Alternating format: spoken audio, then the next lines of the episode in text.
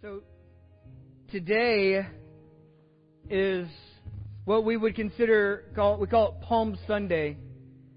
And what it signifies is over 2000 years ago this marks the beginning of the last week of Jesus' life. In fact, uh, it's very familiar throughout all the Gospels that on this day, well over 2,000 years ago, Jesus arrives to Jerusalem for what will seem like the very last time. In fact, his disciples have told him, hey, we, we can't go back there because they're coming for you. They, they want to kill you. And I think for some, when they say uh, they want to kill you, what they really mean is, hey, they kind of want to kill me because I'm with you. And there's this, this beautiful scene that one of my favorite lines out of all, from all the disciples comes from Thomas. He gets kind of a bad rap because later, in, uh, after the resurrection, we, we now dub him Doubting Thomas. Because when they say, hey, Jesus has come back from the dead, he says, I, I won't believe it until I actually see it. And so we call him Doubting Thomas. But, but in this moment, right before Jesus and his disciples come back to Jerusalem, and, and they say, hey, they, don't you know they're trying to kill you? And Jesus says, we're going because it's the will of my Father. And then Thomas says this, this incredibly beautiful line. He says, all right, let us go that we may die with him. So as they're approaching Jerusalem, there's a moment in one of the Gospels where Jesus looks at the city, the, the city of God's chosen people, and he begins to weep and he begins to lament because his heart is breaking for these people who he knows in just a few short days will concoct a plan for his execution. And he doesn't weep for them because of he's afraid of dying. He weeps for them because he knows their sin is running rampant. So on Palm Sunday, Jesus enters into town on, on a donkey. There's, there's beautiful symbolism of a king riding a donkey. If a king was going to war, he would ride in on a steed, on a war horse. And yet Jesus rides on a donkey, which wasn't uncommon for kings to do because in times of peace, that's how they would go about their, their travels. So as Jesus arrives, people start to take notice because this is a significant time of the year. It's the Passover celebration. So, so people are coming from all around uh, the, the, the countryside to take part in the Passover celebrations. And and they've known about Jesus. Some have heard Jesus speak to them. Some have seen Jesus perform miracles. They have heard Jesus try to explain the heart of the Father to them. And as a crowd assembles and people start to say, Jesus is here, Jesus is here, there's some that, that take these palm branches. This is why we call it Palm Sunday. They take these palm branches and they lay them on the ground an entry for, fit for a king. And then they will shout, Hosanna! Hosanna! It means our Savior's here. Blessed is he who comes in the name of the Lord. And if we were to finish the story there, it would seem to be pretty good, right? Very sinful, idiotic people doing a really good thing. But what happens between this Sunday and next Sunday is terribly important for our hearts to get around. Terribly important for us to stop and meditate. And if you are found in Christ, to celebrate. And if you are not found in Christ, to take notice. We're on our Wednesday nights in our student groups, I have the privilege of, of walking through the Gospel of John with, with our students. And, and the format that we have is, is really pretty simple. We we take a chapter, we divvy it up in pairs, and we'll read. A, each group will read a section of that chapter, and then we'll have a, a summary, and then they'll bring a question to the table for the group to discuss. And it's been been incredible, not uh, just the discussions, but but but it's been incredible to hear our group kind of recap the chapters that we've been going on and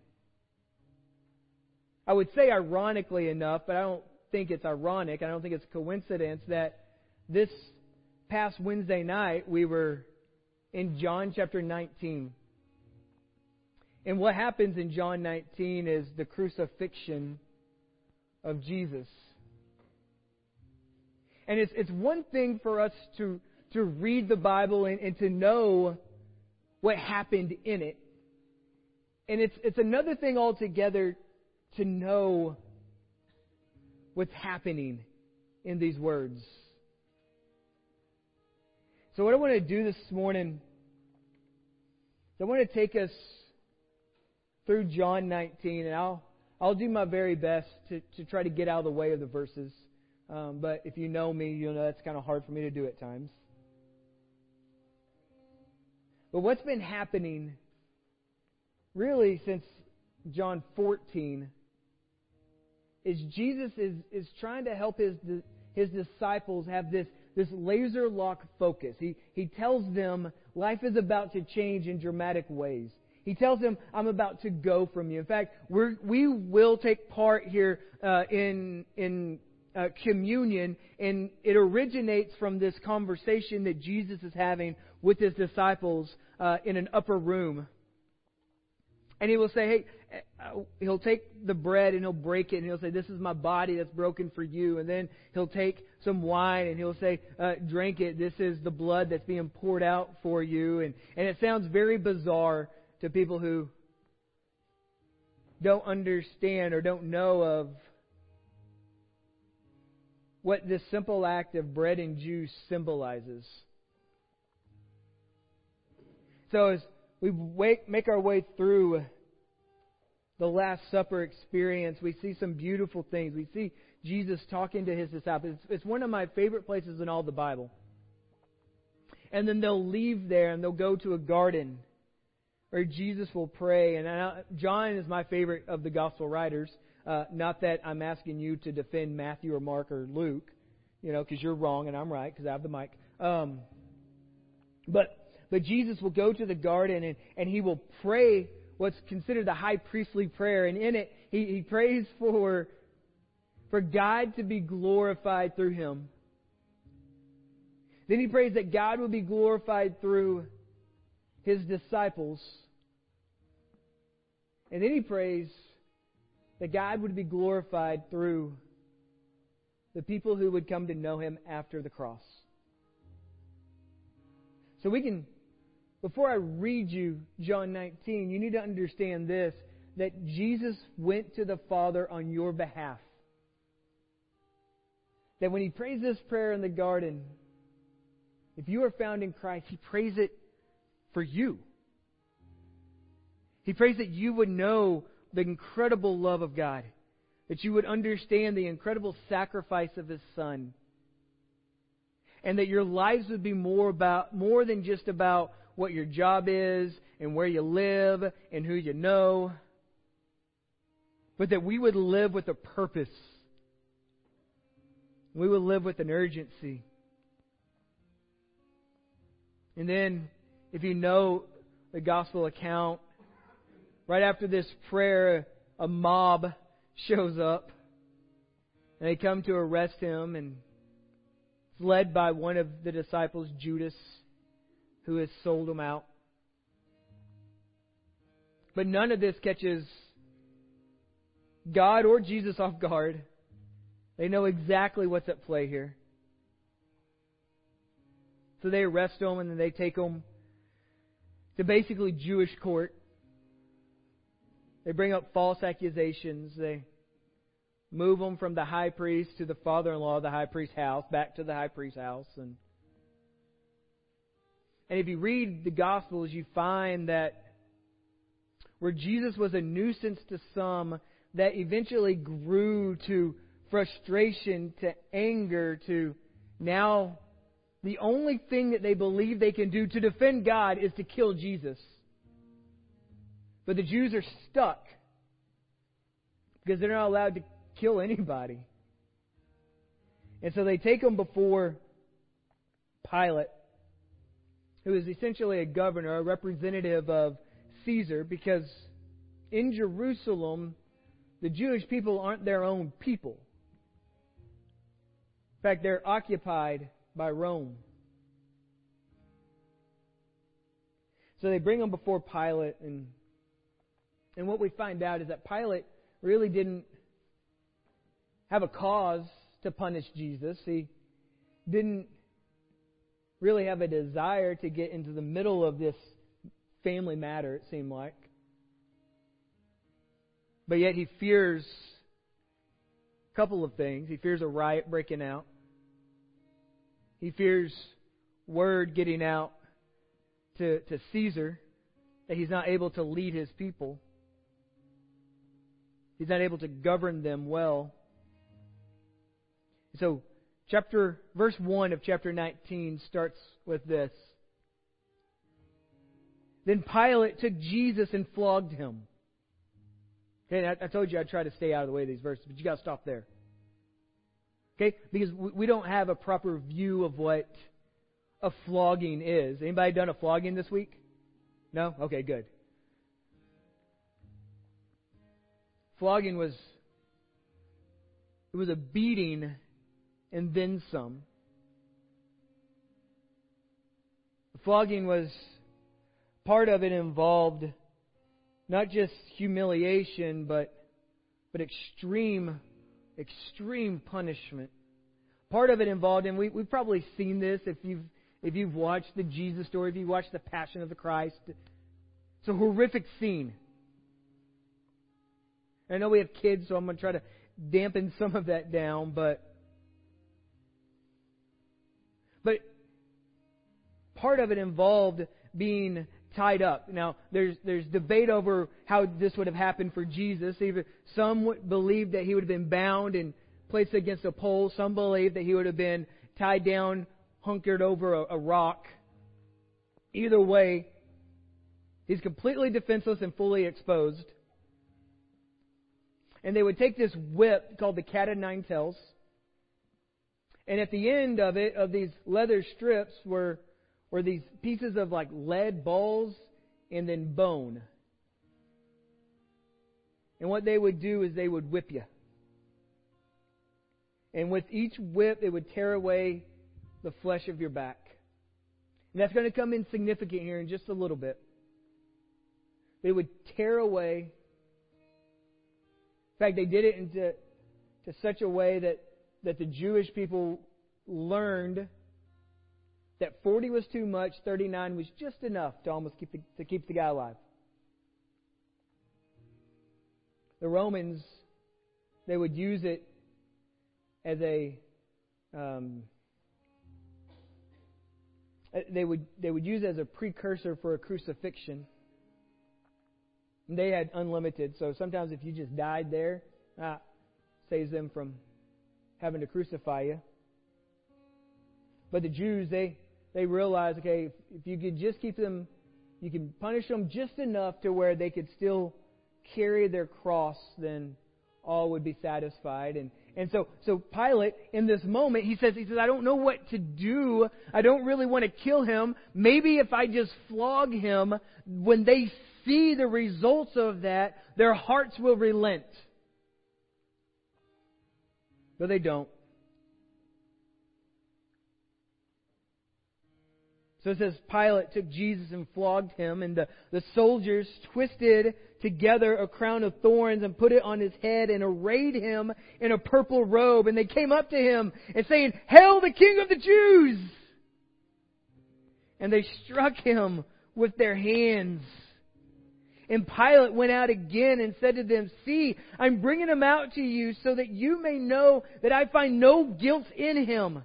And so Jesus came out wearing the crown of thorns and the purple robe, and Pilate said to them, Behold the man. And the chief priests, when the chief priests and the officers saw him, they cried out, Crucify him! Crucify him! And Pilate said to them, Take him yourselves and crucify him, for I, I find no guilt in him. And, and the Jews answered him, We have a law. We have a law, and according to that law, he ought to die because he has made himself the Son of God. And when Pilate heard this statement, he was even more afraid. And he entered his headquarters again, and he said to Jesus, Where are you from? But Jesus gave him no answer. And so, so Pilate said to him, You will not will you, you will not speak to me? Do you not know that I have authority to release you and authority to crucify you? And Jesus answered him, you, you, you would have no authority over me at all unless it had been given you from above. Therefore, he who delivered me over to you has the greater sin. Talking about the Jews. And from then on, Pilate sought to release him, but the Jews cried out, If you release this man, you're not Caesar's friend. And everyone who makes himself a king opposes Caesar. So he's in a, Pilate's in a spot. So when Pilate heard these words, he brought Jesus out and he sat down on the judgment seat at a place uh, called the stone pavement in an Aramaic Gabbatha or Gabbatha. Doesn't matter. Now it was the day of preparation of the Passover. It was about the sixth hour. So right now in this scene, it's about noon. And he said to the Jews, Behold your king. And they cried out, Away with him! Away with him! Crucify him! And Pilate said to him, Shall I crucify your king? And the chief priests answered, We have no king but Caesar. And in this moment, they're fully exposed. Because their hearts aren't the fa- with the Father, their hearts are with themselves. So he delivered him over to be crucified. So they took Jesus and he went out and bearing his own cross to the place called the place of the skull, in Aramaic called Golgotha. And there they crucified him with, with two others, one on either side. That's the, the famous image of the three crosses on the hill. And Pilate, he, he wrote an inscription and he put it on the cross and it read, Jesus of Nazareth, the King of the Jews. And many of the Jews read this inscription for the place where Jesus was crucified was near the city, as if they wouldn't have traveled across the world to see this. That it was written in Aramaic and in Latin and in Greek. And so the chief priests of the Jews said to Pilate, Do not write the king of the Jews, but rather this man said, I am the king of the Jews. And Pilate looks at him and says, What I have written, I have written. Verse 23 When the soldiers had crucified Jesus, they took his garments and they divided them into four parts. One part for each soldier, also his tunic, but the tunic was seamless and it was woven in one piece from the top to the bottom. So they said to one another, Let us not tear it, but let's cast lots for it to see who shall it whose shall it be. And this was to fulfill a scripture which says, They divided my garments among them, and my clothing they, they cast lots. And, and if you're looking for a, a, a verse or a psalm, for instance, that paints this picture beautifully, you can spend some time this week in, in Psalm 22. So it says the soldiers did these things, but standing by the cross of Jesus were his mother and his mother's sister, sister Mary, the wife of, of Clopas, and, and Mary Magdalene. And when Jesus saw his mother and the disciple whom he loved, which is John, who's writing these words, when he saw John standing nearby, he said to his mother, Woman, behold your son. Then he said to the disciple, Behold, your mother. And from that hour, the disciple took her to his own home. And after this, Jesus, knowing that, that all was now finished, he said to fulfill the scripture, I thirst. and a jar full of sour wine stood there. And so they, they put a sponge full of sour wine on a hyssop branch, and they held it to his mouth. And when Jesus had received the sour wine, he said, It is finished. So the question is, what was finished? He bowed his head and he gave up his spirit, but what was finished in that moment was the payment, was the atonement of our sin. Of our sin. Not his. He had none. Of our sin. For the sins of those who are responsible for putting him on that cross. For the sins of you and me for our selfishness and our hatred and our lust and our desires that are anything but God's. It is finished. And since it was the day of preparation, and so that the bodies would not remain on the cross on the Sabbath, for that Sabbath was a high day, the Jews asked Pilate that their legs might be broken, that they may be taken away. Because here's the thing about the crucifixion. It was an incredibly painful torture where you literally would suffocate. Your, your arms would try to hold up the weight. You would try to push yourself up with your feet so you could gasp for a breath, and you could only hold that so long, and eventually you'd slump, and, and you would stay there long enough that you would die. But there's a problem because they need these guys gone before the sun goes down because it's the Passover, it's the Sabbath.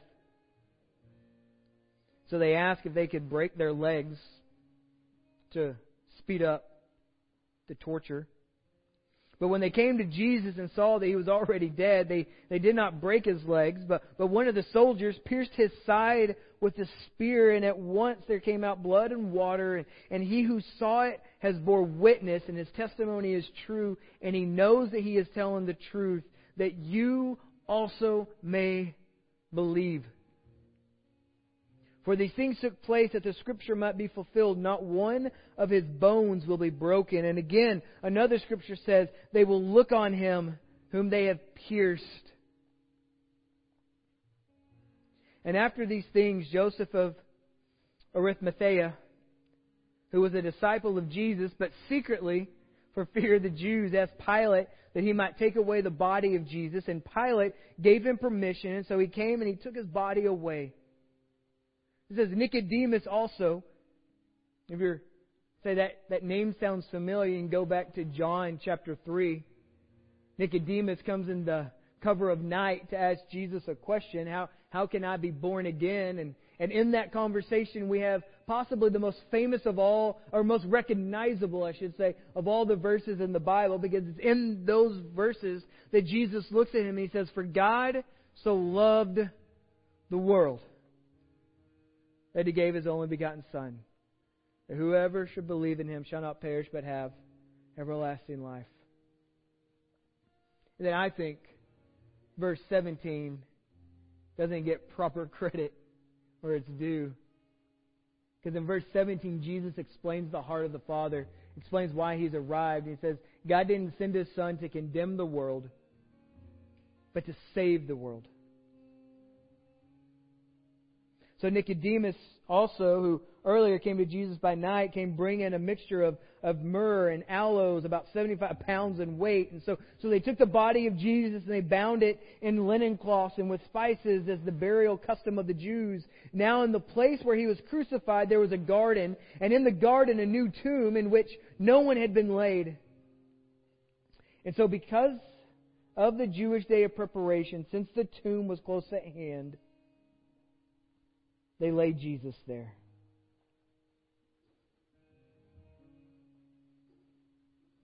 So we, we come today to remember. There's a a verse in, in Isaiah 53. I think Lawson's going to pull it up for you. So as we remember, the question is what, what do we remember? And it's this. But he was pierced for our transgressions. Okay? So what is that?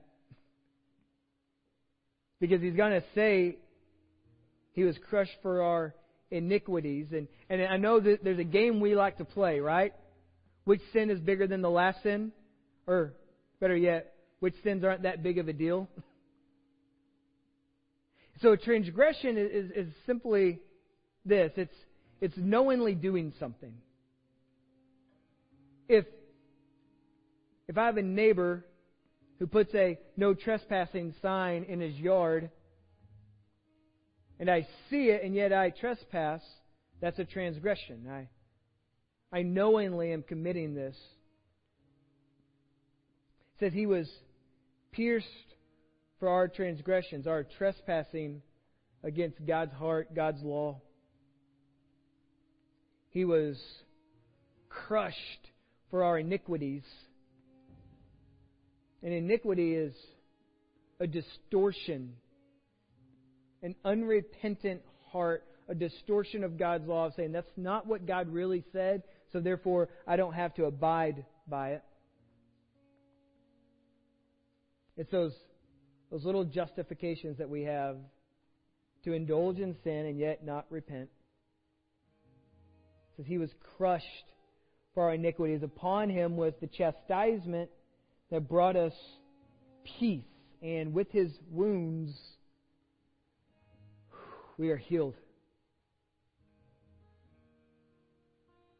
So, a complete and a perfect sacrifice on our behalf to restore what sin has broken in us with the Father. This is where we are, right? In, in 1 John.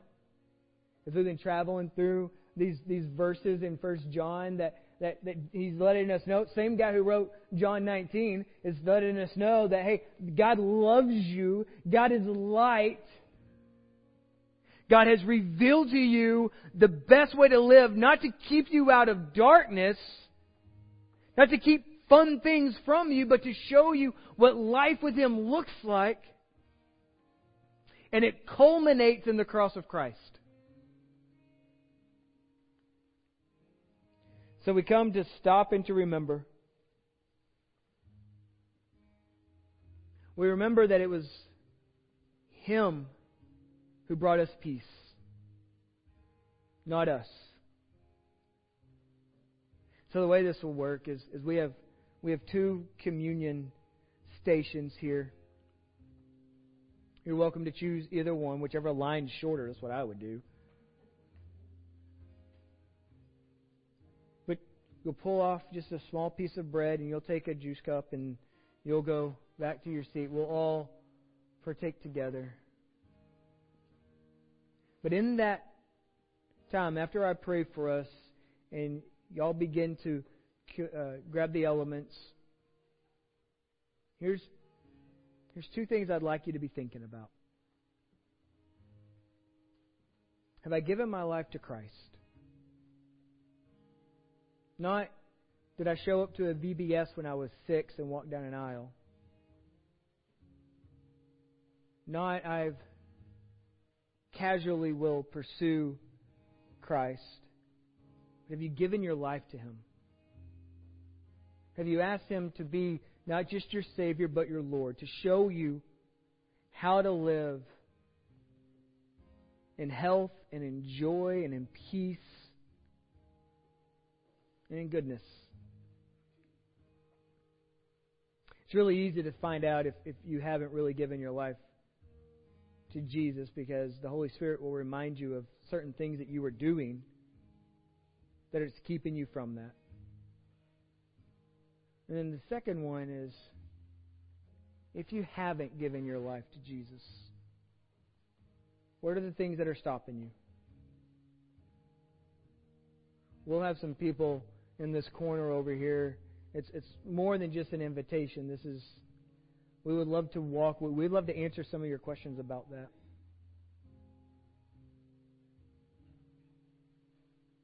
So if is Jesus my Lord? And if not, why?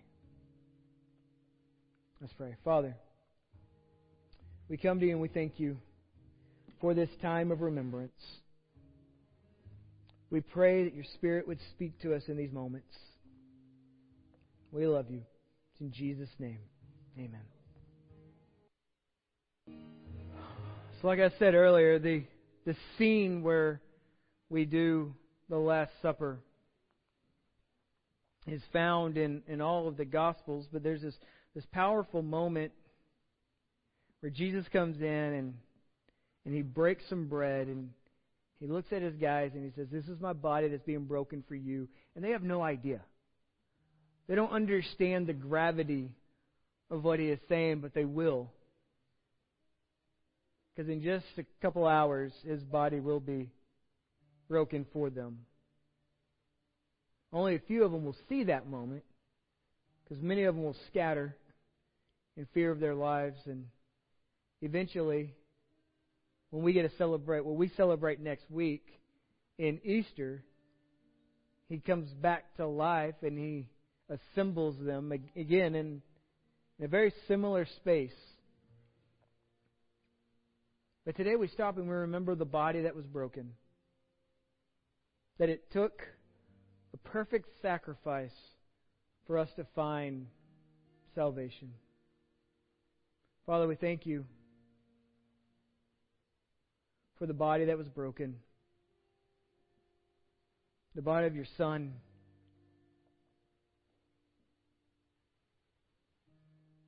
Who took our stripes, who took our lashes, who willingly, in his desire to please you, took our place.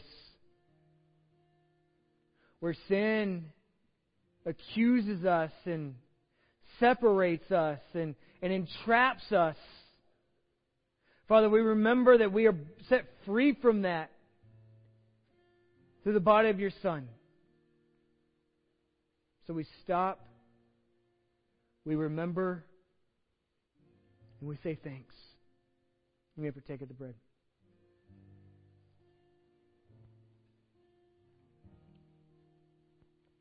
The Bible says there's, there's no remission of sins without the spilling of blood. So in this scene, after Jesus breaks the bread and they partake the bread, he pours out some wine and he says, This is my blood. Which sounds really strange and out of the context of what Jesus is talking about. It's being poured out for you. So the word says that it's the blood of Christ that cleanses us, washes us, as Isaiah would say, as white as snow. So, Father, we thank you that you love us. We thank you that you sent Christ to be our perfect sacrifice. And, and with His blood, we are cleansed. And Father, I pray as we stop and remember today that, that we would remember this in those moments when we're tempted to walk outside of your love, outside of your protection. Father, that we would remember that in these moments when, when we hear the calls of distant lands and, and we want to wander into them, thinking we can have the best of both worlds. And Father, I pray you would help us remember in these moments that we are bought with a price and we are not our own.